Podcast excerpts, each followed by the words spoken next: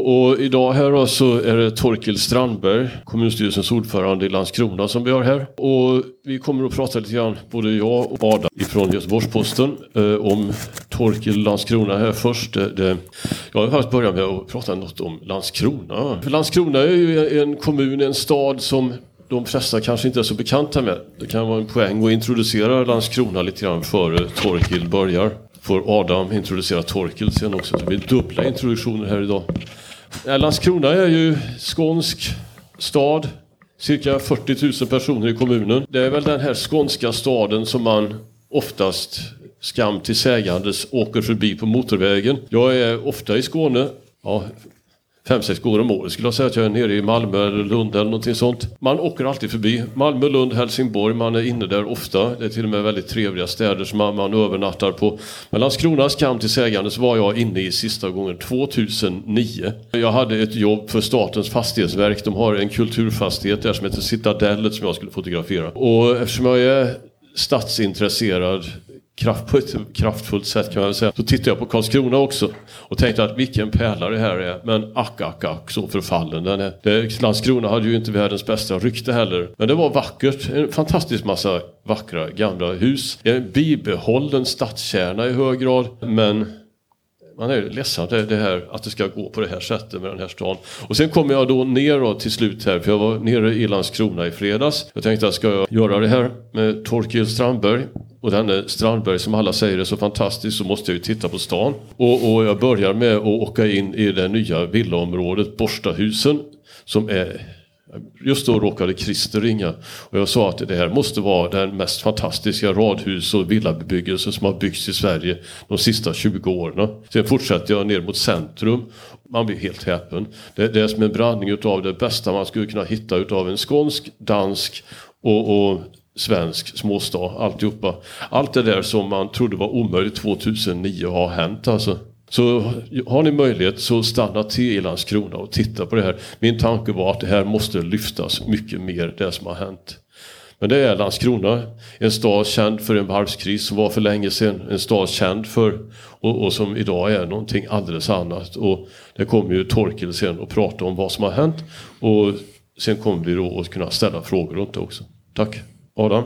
Ja, och jag tänkte ta lite, berätta lite grann om varför är det här så intressant och sen så kommer du förklara vad det var som hände. För att det man ska, i den politiska världen, det som Landskrona rätt mycket symboliserat, det här är ju kommunen där, där Liberalerna, ett rätt litet borgerligt parti numera, har, ju, har varit konsekvent större än alla andra borgerliga partier och numera är större än Socialdemokraterna en kommun i vilken, som trots att den hade enorma problem av det slag som, som vi senare har kommit att, att associera väldigt mycket med Sverige nationellt, det vill säga både en avindustrialisering, eh, brottslighet, hög invandring som fått hanteras som integrationsproblem. Allt det här kom tidigt till Landskrona och hanterades också och blev politiskt lite desarmerat kan man säga. Och den person som gjorde det var Torkild Strandberg. Som trots att, att han, så att säga, du kom in i riksdagen gånger efter annan, men du valde att stanna i Landskrona och ta hand om den staden och ta den till vad den är idag. Och jag minns, och det här vill jag komma in på senare, men du får berätta väldigt mycket mer om den här resan. Jag minns att vi har ju nämligen en bakgrund, jag har också en bakgrund i Liberalerna då, och jag minns när vi satt i, i partistyrelsen, där liksom partiledningen och alla satt. Och Torkel var alltid överöst med med, med beröm och man var, impo, man var imponerad från Jan Björklund till alla andra i partiet. var jätteimponerade av hur, hur fantastiskt det var. varför går det så bra för Liberalerna där? Men man kopierade aldrig det där. Det var så att man, man såg framgången, man såg att här är någonting unikt i svensk kommunpolitik. Och det här var det här är länge sedan, mer än tio år sedan. Men man valde, tror jag, aktivt eller inte, men man kopierade inte. Man tog inte modellen, det förhållningssättet, ideologiska aspekten fanns ju sådana också. Och så gjorde man inte likadant på andra ställen i Sverige. Och det tycker jag är fascinerande och det är väl lite grann den här seriens eh, kanske syfte lite grann är att ta upp de här exemplen, udda exemplen i svensk samtida politik och demokrati där man har brutit mot det här och gått en lite annan väg. Låter Torkel ta över nu och så kommer vi eh, få tillfälle att ställa lite frågor till dig sen. Tack så mycket. Eh, jag blir nästan illa berörd av alla vackra och vänliga ord. Jag har genuint svårt för detta och är lätt förvånad över att så här många har kommit för att höra om lilla Landskrona på Skånes västkust. Men jag ska försöka att hedra ert intresse. Tack så mycket för att ni har kommit. Jag kom nästan av mig med var jag ska börja men någon gång när jag var i tioårsåldern, runt 1980, då kom globaliseringen till Landskrona. Eh, utan att någon hade satt det ordet eller namnet på det som hände. Men plötsligt kunde man börja bygga båtar, eh, stora sådana i Sydkorea till helt andra priser och man började sy kostymer i Portugal istället för i, i Landskrona. Och den agrara industrin i form av Hilleshög och Weibulls som hade försett världen med allt från potatis och veteplantor till olika sorters rosor och andra blommor var plötsligt utsatt för ett tryck som gjorde att det, det fanns inget motiv för de här företagen att, att vara kvar hos oss. Och allt det här skedde i, i stort sett samtidigt i ett enda slag. Och att eh, som Landskrona, det vet ju ni, den här landsändan var en varvstad. Det, det, är mer än att det är ett företag dit människor går för att, att bygga en båt och sen eh, åka på semester eller göra något annat. Det här, det här präglade en kultur. Arbetslöshet var ett fullständigt okänt begrepp. Vi var alla barn till människor som försörjde sig själva det präglade, eh, i alla fall har det i väldigt stark omfattning präglat mitt DNA. Landskrona var en, en arbetande stad som försåg världen med ibland ganska komplicerade och svårproducerade produkter, nyttigheter. Vi hade en roll i världen. Vi försåg den med båtar och eh, veteplantor. Och plötsligt i ett slag så var, var detta i stort sett borta. Och det var ganska ovanligt vid den här tiden att det kom på det här sättet. Efter det, det har ju fått många efterföljare i, både i Sverige och över i, i hela västvärlden. Men eh, hos oss kom detta. Den dåvarande kommunledningen, och det handlar inte om vilken partifärg den hade, utan i bred mening den lokala och tror jag nationella politiken förstod inte att navigera i, den här, i de här farvattnen. Eh, man trodde att det här var någonting tillfälligt övergående. Att varvsindustrin, att Schlasbergs konfektionsindustri, att Emons konfektionsindustri, att allt detta skulle resa sig ur askan som en fågel Fenix. Det här var ett tillfälligt hack i en annars rakt uppåtgående kurva. Så var inte fallet. Och då kan man ju tro att, att den här felbedömningen eller oförmågan att läsa sin samtid, att det är inte så farligt. Men man fortsatte att driva en politik som att, att de här bolagen, de här arbetstillfällena, den här produktionen fortfarande fanns kvar. Och det främsta uttrycket detta tog sig var att man fortsatte att producera billiga hyresrätter, tre rum och kök för, för varvsarbetarna, för textilarbetarna. Eh, trots att efterfrågan var fullständigt bortsopad. Man fortsatte att producera bostäder som det helt saknades marknad för. Några år in på 80-talet ledde detta till att staden stod med i perioder över tusen tomma lägenheter på en befolkning som då hade börjat gå neråt. Men säg runt 40 000 invånare. Vi är nästan 50 000 idag. Detta ledde ju naturligtvis till enorma problem. Den första åtgärden när de här eh, lägenheterna stod tomma var att man eh, började rekrytera pensionärer från, eh, från alla kommuner i Sverige. Man bjöd på en och två och tre hyror bara man flyttade till Landskrona. Och detta var ju fantastiskt i början. Men när det började efterfrågas en massa välfärdstjänster blev det ju på något vis omvänt. Eh, nästa steg var att man sålde en del bostäder. Det efterfrågades människor med monumentala sociala problem. Och ett par år in på 90-talet så blev det krig eh, i likhet med nu. Det finns många likheter fast i forna Jugoslavien. Och alla de, eller många av dem som hade kommit för att jobba i Landskronas och Sveriges Skånes företag i, slutet på 60-talet, början på 70-talet. Man sökte sig naturligtvis till sina landsmän. Eh, med den skillnaden att det fanns överhuvudtaget ingen arbetsmarknad att komma till. Det fanns ingen som efterfrågade, till skillnad från eh, vid tidpunkten i det sena 60-talet eller tidiga 70-talet, det var ingen som efterfrågade dessa människors tjänster. Men de bosatte sig hos oss vilket ledde till en explosion i, i, eh, i bidragsberoende, utanförskap och alla de problem som, som följer med detta. I början av 2000-talet så eh, kommer till valet 2006 då var, då var det väldigt tydligt för befolkningen och för politiken att staden hade djupgående stora problem som var tvungna att åtgärdas. Däremot var det inte så gott om planer eller konstruktiva, välfungerande, välgenomtänkta idéer för hur detta skulle gå till.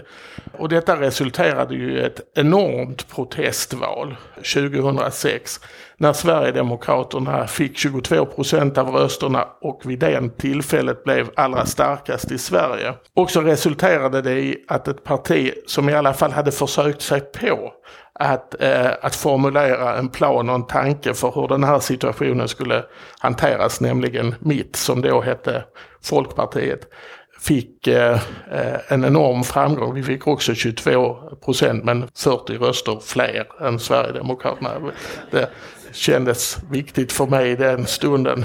Och om någon, min politiska eh, gärning eller mitt politiska intresse började i slutet på 80-talet och då bestod Folkpartiet av eh, folkskollärarna och av eh, tanterna som delade sin tid mellan oss och Röda Korset. Det var mycket, eh, det var, man kan säga att engagemanget bottnade mycket i plikt och lite i kärlek. Och om någon vid den tidpunkten till mig eller någon annan hade sagt att Folkpartiet drygt tio år senare eh, skulle ha 22 procent av rösterna och hamna i en situation där vi både ville men också var tvungna på något vis att ta ledartröjan i en koalition som skulle, som skulle lyfta Landskrona ur detta.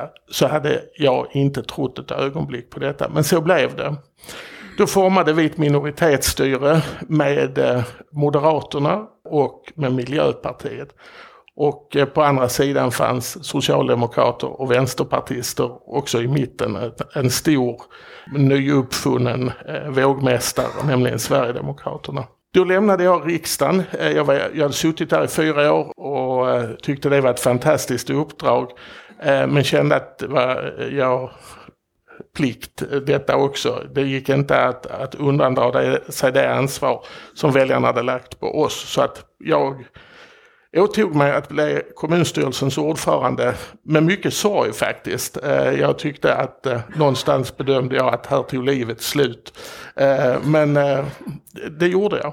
Vi var alldeles övertygade om att denna bräckliga och ganska otraditionella minoritet skulle vara i några månader, allra högst ett år. Och jag vet inte hur många som är så kommunalpolitiskt intresserade eller bevandrade men eh, det finns ju ett problem och det är att om ett parti tröttnar på en ordförande eller en ledamot någonstans så kan man inte bara göra av med den utan den har det i sina egna händer. Partiet kan säga det är dags att gå hem och vill man inte gå hem så blir man inte av med personen. Och som ett uttryck för att vi inte riktigt trodde på det här projektet själva så tvingade vi alla som åtog, sig tyngre uppdrag att skriva på odaterade avsägelseblanketter.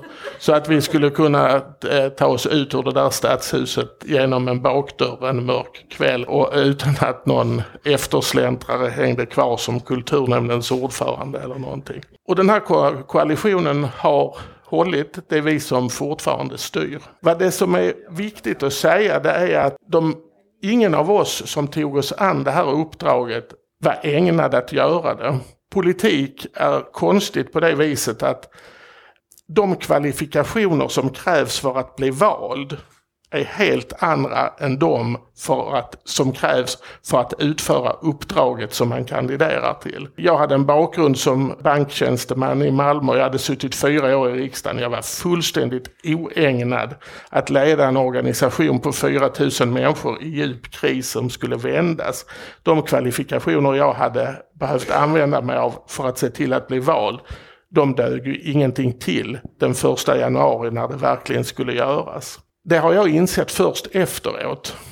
Men de första fyra åren, eller säg de första två, tre åren så handlade det här om mycket av en känsla av att De som var innan, det vill säga Socialdemokraterna i mitt fall, de hade fattat dåliga beslut. Nu kom vi och nu skulle vi fatta bra beslut. Och med det så skulle allting lösa sig och sagan skulle sluta lyckligt. Och efter ett par år så insåg vi att det som vi gjorde, de bra beslut vi fattade, därför att det gjorde vi, de bet inte på problemen. Vi eh, lyckades inte med traditionella förslag formulerade på partimöten i tre olika partier. Eh, välmenande, genomtänkta, genomarbetade vända utvecklingen i Landskrona. Och då kom vi till en punkt där någonting radikalt behövde göras. Och då hade, och den, det är en ganska lång historia, den behöver vi inte ge oss in på. Då hade jag stött på en man, eller några stycken, med ett helt annat förflutet än det politiska. Man hade aldrig varit med i några politiska partier, man hade aldrig eh, åtagit sig några politiska uppdrag. Men man hade erfarenheter från andra arenor i samhällslivet. Man hade andra erfarenheter, annan bakgrund. En av dem var, eh, de flesta hade sina rötter i näringslivet, inte alla, men de flesta. Och den främsta av de här personerna var en pensionerad VD för ett svenskt börsbolag. Tillsammans med kommunledningen och de här personerna utvecklades en plan eh, som vi sedan eh, fick hjälp med, stöttning av Internationella handelshögskolan i Jönköping. Eh, som har en, och det var inte så att vi valde Jönköping för att Lund inte ville veta av oss eller så. Utan det handlade om att i Jönköping så har man en avdelning som sysslar med regional utveckling, regional forskning. Vad är det som konstituerar goda, växande, välfungerande städer och regioner? De hjälpte oss att sätta samman ett antal tankar och idéer i något som kom att kallas Landskronas vägval. Som vilade egentligen på tre punkter. Det handlade om att man måste få medelklassen om man ska uttrycka sig frankt, att både stanna kvar eh, och flytta till Landskrona. Det handlade om att vända trenden att företag flyttade från oss att, och få företag att flytta till oss. Och det handlade om att med strukturella medel bryta en ganska påtaglig segregation i staden. Internationella handelshögskolan i Jönköping var som folk i akademin oftast är, jättesugna på att beskriva problemen. Eh, men det tog väldigt emot när vi krävde att de också skulle formulera förslag och lösningar. Men med vissa påtryckningar eh, gick även detta. Jag tror att det resulterade i 14 konkreta förslag. Detta har eh, nu eh, till punkt och pricka genomförts. Det har byggts nya stadsdelar, det har bildats ett bolag där där staden och de privata fastighetsägarna tar ett gemensamt ansvar för inflyttningen till staden. Det har genomförts ett radikalt förändringsprogram i skolan som sätter kunskap i fokus de senaste tio åren har inneburit att istället för att jobbstatistiken varje år innebär ett antal hundra eller tiotal mindre, eh, färre, inte mindre, förlåt, färre arbetstillfällen i privat sektor. Så har vi de senaste tio åren ett plus på över 3000 privata arbetstillfällen i staden. Det är inte längre en vi behöver inte längre sänka trösklar för att få privata bolag att bygga hus och, eh, och bostäder i Landskrona. I det som produceras har vi en inflyttning på ungefär 40 procent som kommer från andra orter istället för att vi tidigare hade en stark utflyttning. Skattekraften, är ni bekanta med vad skattekraft är? Det behöver man inte vara. Man är närmast konstig om man går omkring och tänker på detta. Men skattekraft handlar om att, att man mäter för, eh, befolkningens förmåga att betala skatt. Rikssnittet sätter man till 100. Kommuner som har en skattekraft under 100 är således något fattigare än de som har 100 och de som har en skattekraft över 100 är således lite rikare. Landskronas skattekraft har gått från att, att på på industrins tid eh, ligga i, väl i, i, i linje och paritet med landet.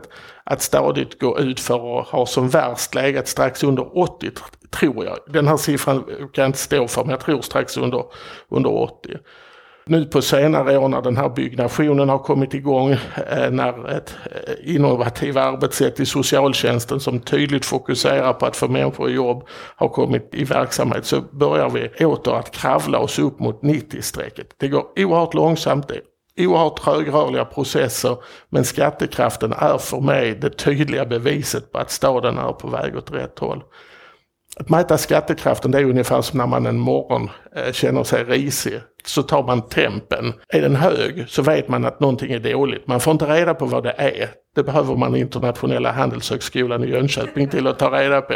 Men man säger någonting är dåligt. Jag behöver kurera mig eller jag behöver kurera staden. Och nu går det här åt rätt håll. Det här är en kort sammanfattning ska vi...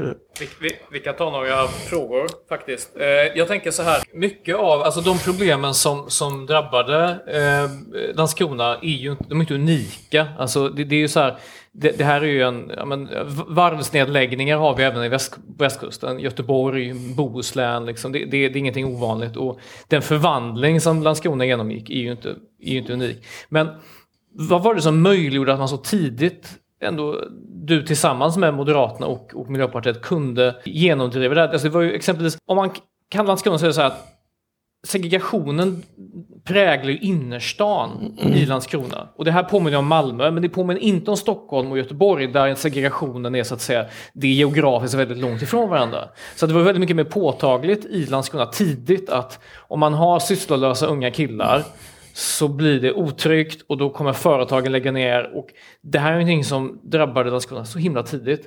Vad mm. gjorde du där och vad, vad reagerade så att säga, omvärlden på det? För att det var ju mycket negativt snack om Torkel i Landskrona. Det kallas för batongliberalism och liknande. Men det gav ju resultat i termer av trygghet att folk röstar på dig. Jag såg alltid det som en komplimang. Speciellt när jag lyssnade på vem som kallade mig det. Men ja. jag tror att det som möjliggjorde att, att man så kraftfullt kunde vända den här skutan. Jag ska vara självkritisk och säga som jag beskrev att de första fyra åren så, så förstod inte vi det här. Vi, vi trodde att ett ordningsbetyg i skolan och motprestation för socialbidrag och som jag sa bra beslut i kommunstyrelsen skulle vända skutan det som gjorde det här möjligt var att Landskrona är en ganska liten stad. Den problembild som fanns blev väldigt synlig på ett helt annat sätt än i en större stad. En större stad är uppdelad på ett helt annat sätt. Dit, I en större stad kan medelklassen åka hem till sina väl, äh, eh, välordnade bostadsområden som trots allt är de allra flesta. Och problemen göms undan i förorter och det finns inget, det finns inget riktigt krav eller behov på för de flesta att ta tag i det här. Men det gjorde det i Landskrona därför att problemen i en liten stad och dessutom att, att den förda bostadspolitiken hade gjort att vår, våra segregerade områden var i centrala Landskrona. Det gjorde det nödvändigt. Det är det ena.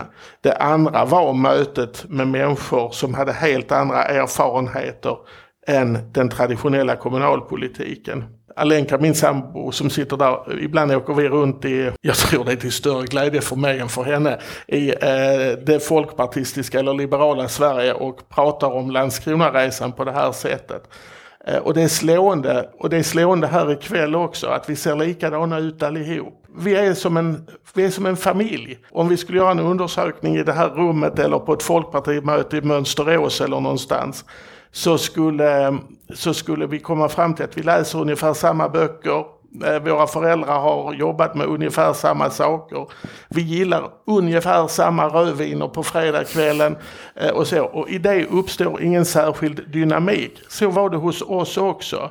Men när, eh, när människor med helt andra erfarenheter, med helt andra referensramar klev in på scenen, då, då hände det någonting. Så utan att problembilden hade varit så oerhört... Det är mycket lättare att göra någonting åt stora problem än små. Små problem kan man sopa under mattan, det kan man inte med stora problem. Det är det första.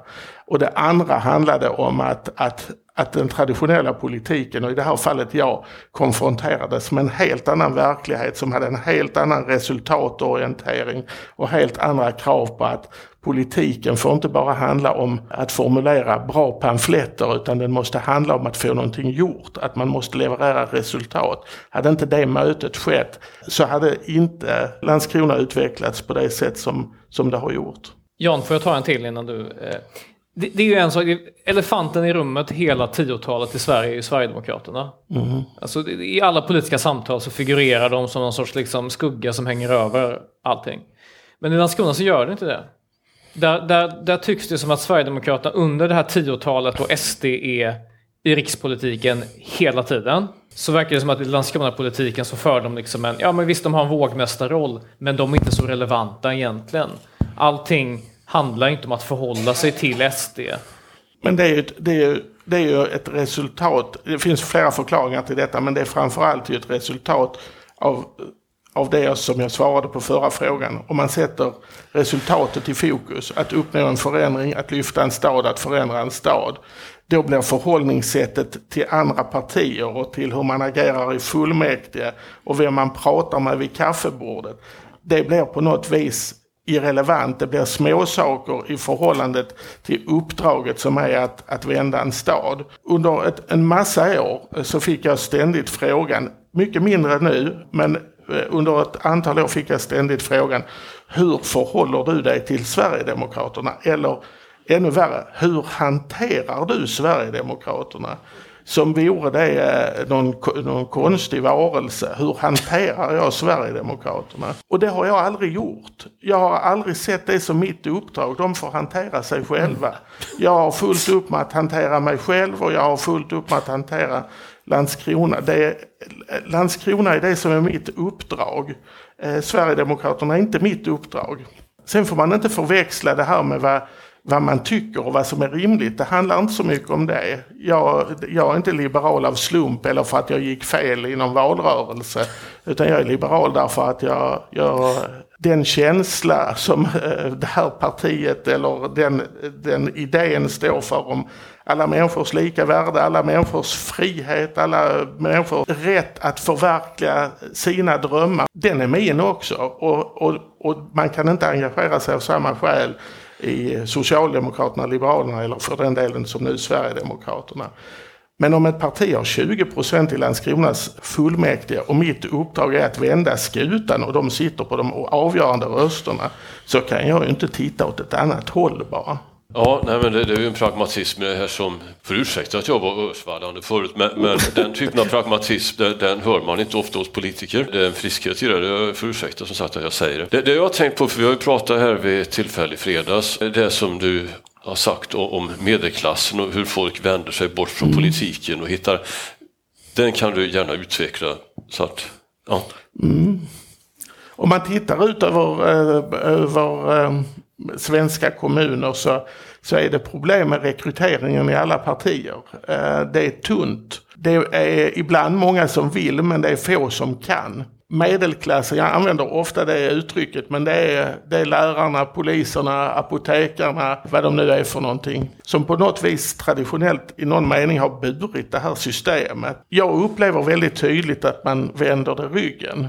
Man sätter sina barn i friskolor, man köper privata sjukförsäkringar för att slippa sitta i telefonkö i åtta timmar på vårdcentralen. Man köper larmpaket som är är värdiga en bank för att inte vara beroende av, av eh, det offentliga rättsväsendet. I fråga efter fråga så, så väljer eh, massor med människor att tacka för sig i det här systemet, överlåta det åt någon annan och köpa och skaffa sig ett liv och privata lösningar på de utmaningar som det utsätts för. Och det är ju en farlig utveckling. Man måste eh, ni som är här och jag och alla andra måste ju på något vis bidra till att bära det här systemet. Därför att annars eh, hamnar vi till sist i att, att det bara är stollarna som styr. Eh, och det blir ju inte så bra.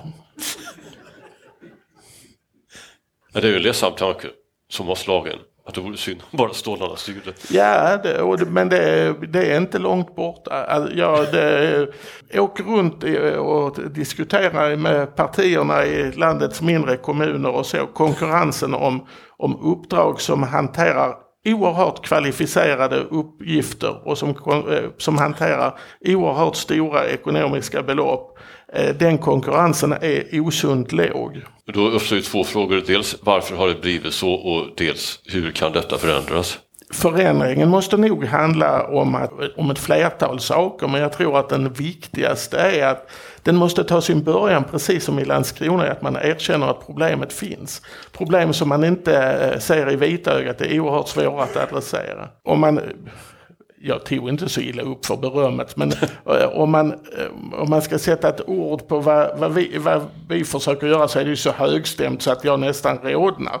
Men istället för att vara ett traditionellt kommunalt parti så, så brukar vi säga att vi har målbilden att vara en folkrörelse för Landskrona. Nu rodnar jag. Eh, men det är en ganska bra målsättning. Nu är alla partier i alla kommuner i nomineringstider inför det som ska hända den 11 september.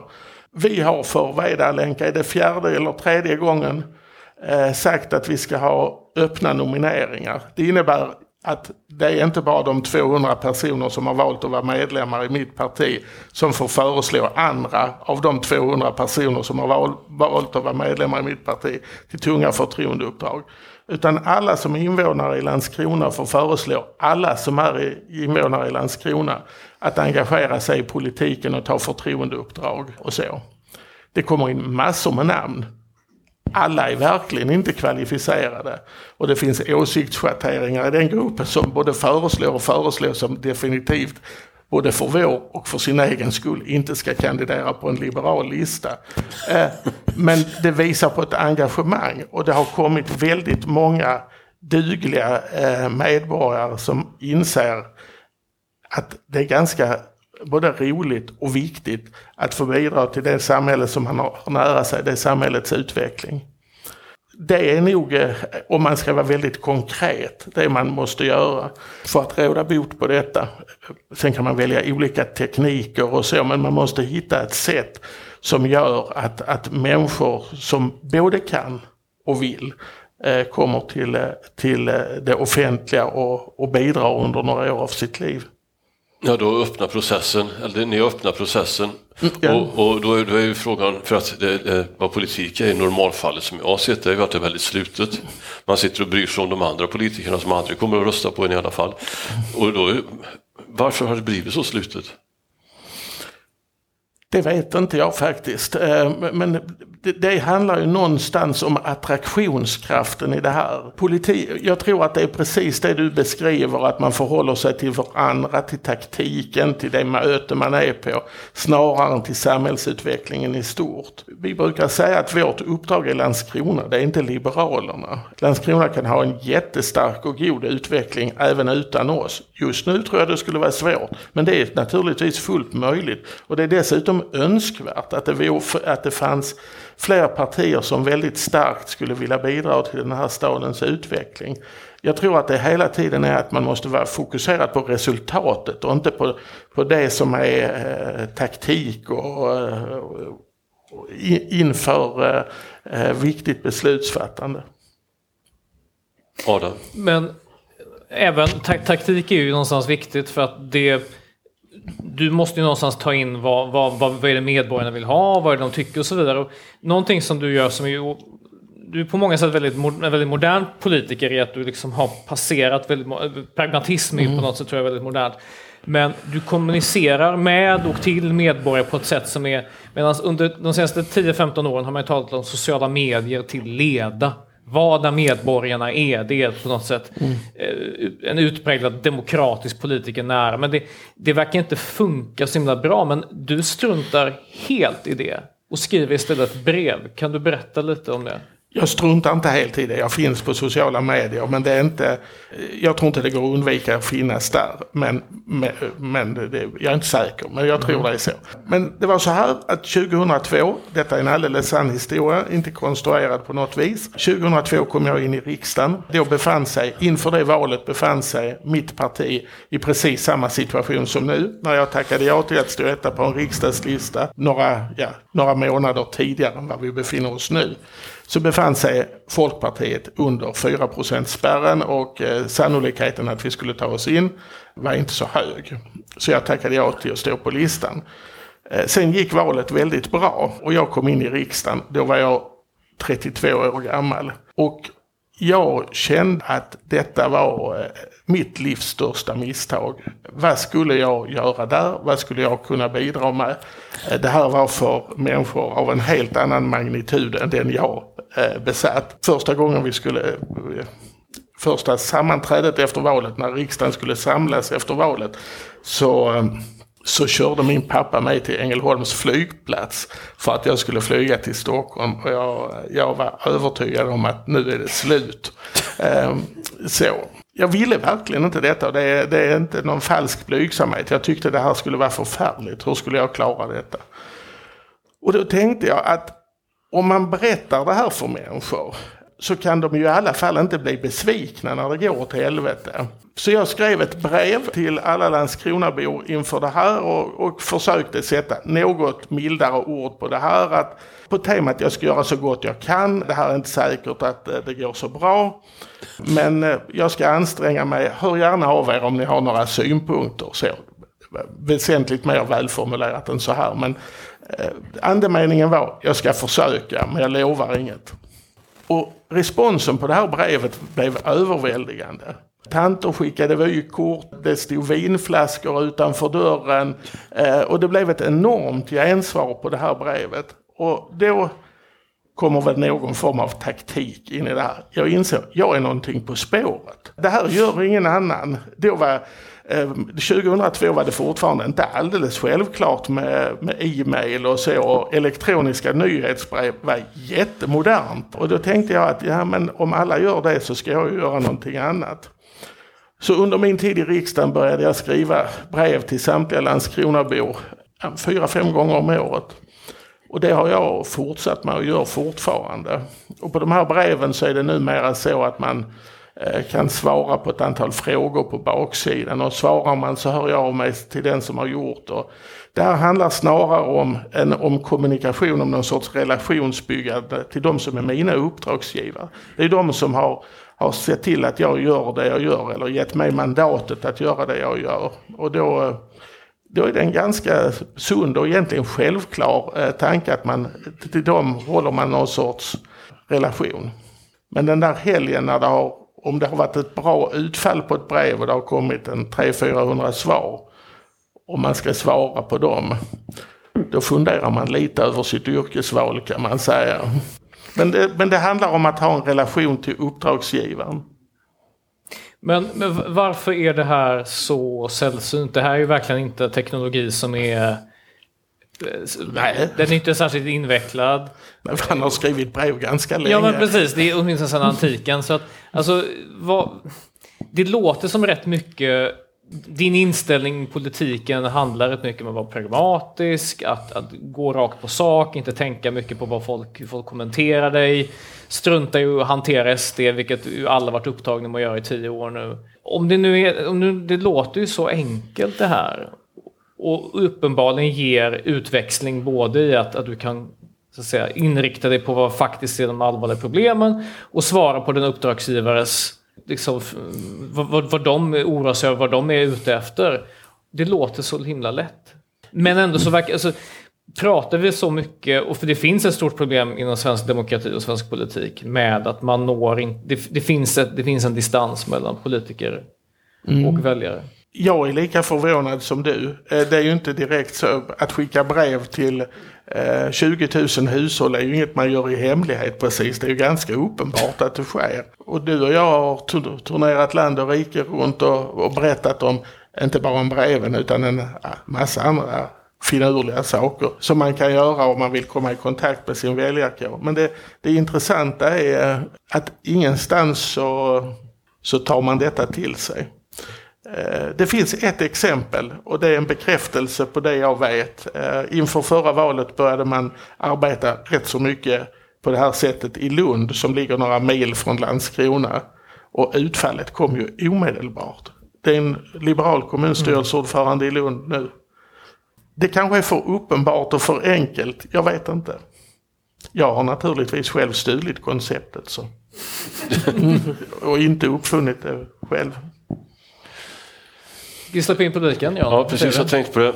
Jag har mikrofonen här så jag kan gå runt till den som... Vi börjar här med... Jaha, ja, det kan vara bra. Det tar vi. Okej, okay. eh, nu är den tio över sju. Vi har kaffe och frukt utanför också. Men, men okej, okay. jag har inte tröttat torket allt för länge men vi kan ta ytterligare här då. Bra, nej men då får vi tacka för detta. Och, och jag måste faktiskt säga en sak till. Att jag, jag hade aldrig, i min, i min livstid så jag det sista jag skulle ha sagt var att jag skulle kunna tänka att rösta på Liberalerna med Landskrona. Det värsta är att nästan alla har gjort det, men de flesta har slutat. Ja, jag har aldrig ens tänkt tanken hittills på 63 år. Men, men tveklöst bodde jag i Landskrona. Så, så. Stort tack för detta.